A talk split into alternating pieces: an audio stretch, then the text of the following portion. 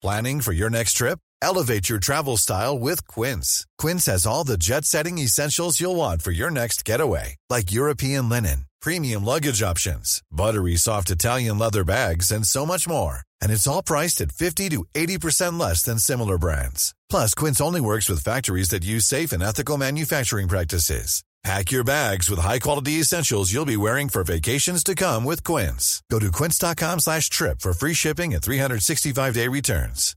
Hi, I'm Daniel, founder of Pretty Litter. Cats and cat owners deserve better than any old-fashioned litter. That's why I teamed up with scientists and veterinarians to create Pretty Litter. Its innovative crystal formula has superior odor control and weighs up to 80% less than clay litter. Pretty Litter even monitors health by changing colors to help detect early signs of potential illness. It's the world's smartest kitty litter. Go to prettylitter.com and use code ACAST for 20% off your first order and a free cat toy. Terms and conditions apply. See site for details. You're listening to AI Audible, the new narrated article podcast from the Anfield Index podcast channel. In Defense of Nathaniel Clyne by Andy Wales. Nathaniel Clyne seems to have become a hot topic this season. After arriving from Southampton in the summer of 2015 for a fee in the region of £12.5 million, Clyne enjoyed an impressive first season at Anfield. As he'd shown in his time at the Saints, Clyne was a solid defender with a decent technique, a tidy pass, and a good turn of pace. Having also established himself in the England team, it seemed Liverpool had resolved their right back issue at a very reasonable price.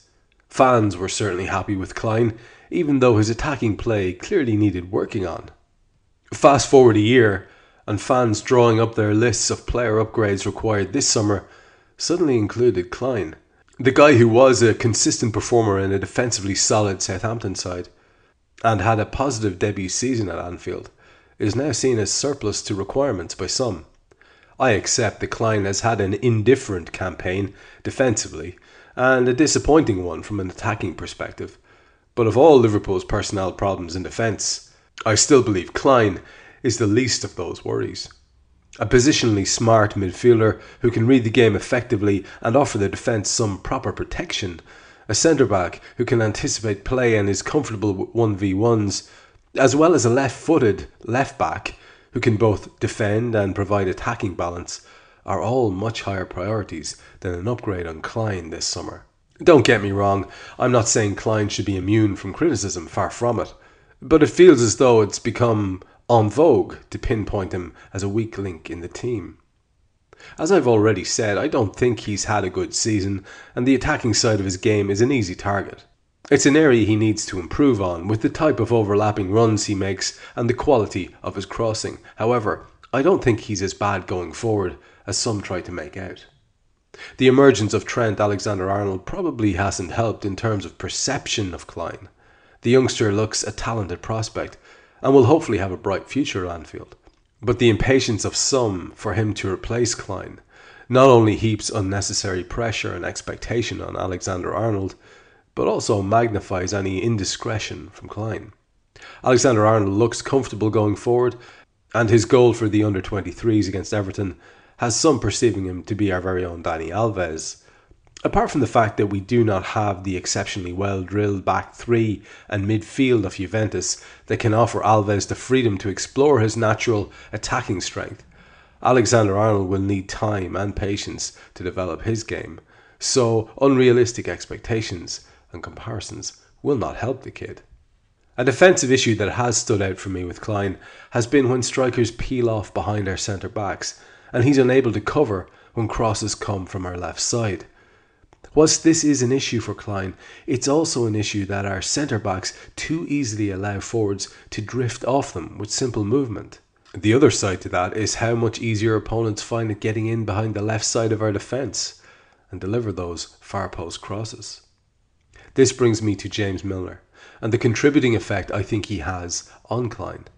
Although I will freely admit to not being much of a fan of Milner, I absolutely admire his attitude and endeavour to what was an alien position for him at the beginning of this season.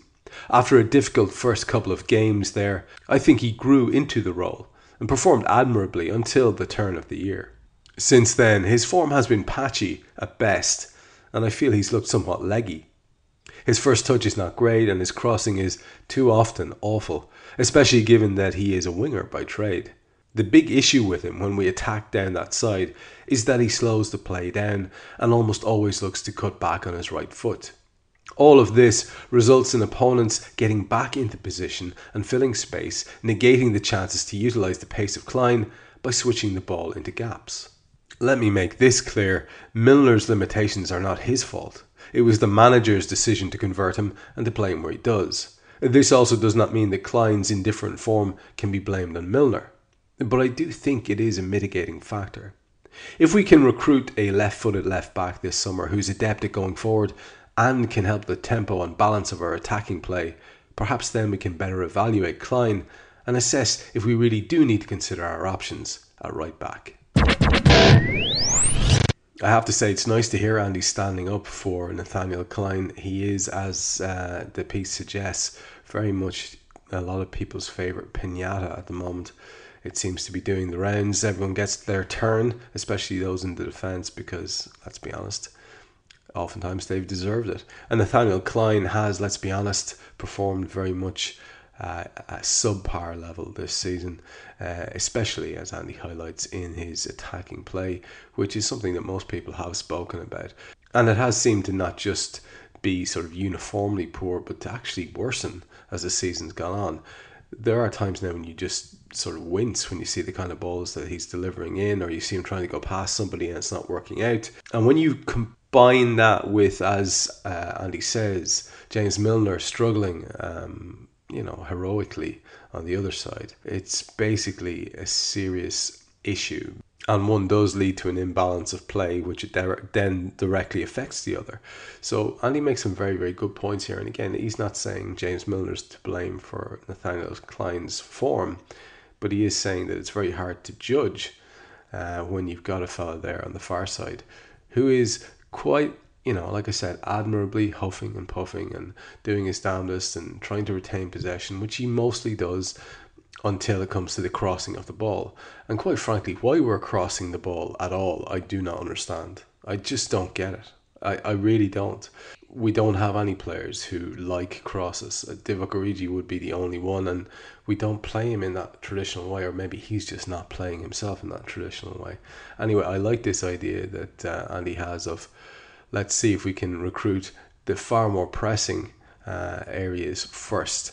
I think Clyne's absolutely um, fine, and I think when we do have Trent there in um, backup, he looks like a man who might get promoted very, very quickly indeed. Uh, very talented young kid, and it's good for Clyne to have him there. So I would absolutely be in agreement that it's the far side of the fullbacks we need to worry about first before anybody starts uh, jabbing too many fingers into poor old Nathaniel's chest. Thank you for listening to AI Audible. You can read this episode's article along with many others on AnfieldIndex.com. You can download our AI channel app on iOS and Android. And you can find all our AI Audible episodes on Twitter at AI Audible and on AnfieldIndex.com. Planning for your next trip? Elevate your travel style with Quince. Quince has all the jet setting essentials you'll want for your next getaway, like European linen, premium luggage options, buttery soft Italian leather bags, and so much more. And it's all priced at 50 to 80% less than similar brands. Plus, Quince only works with factories that use safe and ethical manufacturing practices. Pack your bags with high-quality essentials you'll be wearing for vacations to come with Quince. Go to quince.com slash trip for free shipping and 365-day returns. Hi, I'm Daniel, founder of Pretty Litter. Did you know cats tend to hide symptoms of sickness and pain? I learned this the hard way after losing my cat, Gingy. So I created Pretty Litter, a health monitoring litter that helps detect early signs of illness by changing colors, saving you money and potentially your cat's life. Pretty Litter is veterinarian developed, and it's the easiest way to keep tabs on your fur baby's health right at home. Go to prettylitter.com and use code ACAST for 20% off your first order and a free cat toy. Terms and conditions apply. See site for details.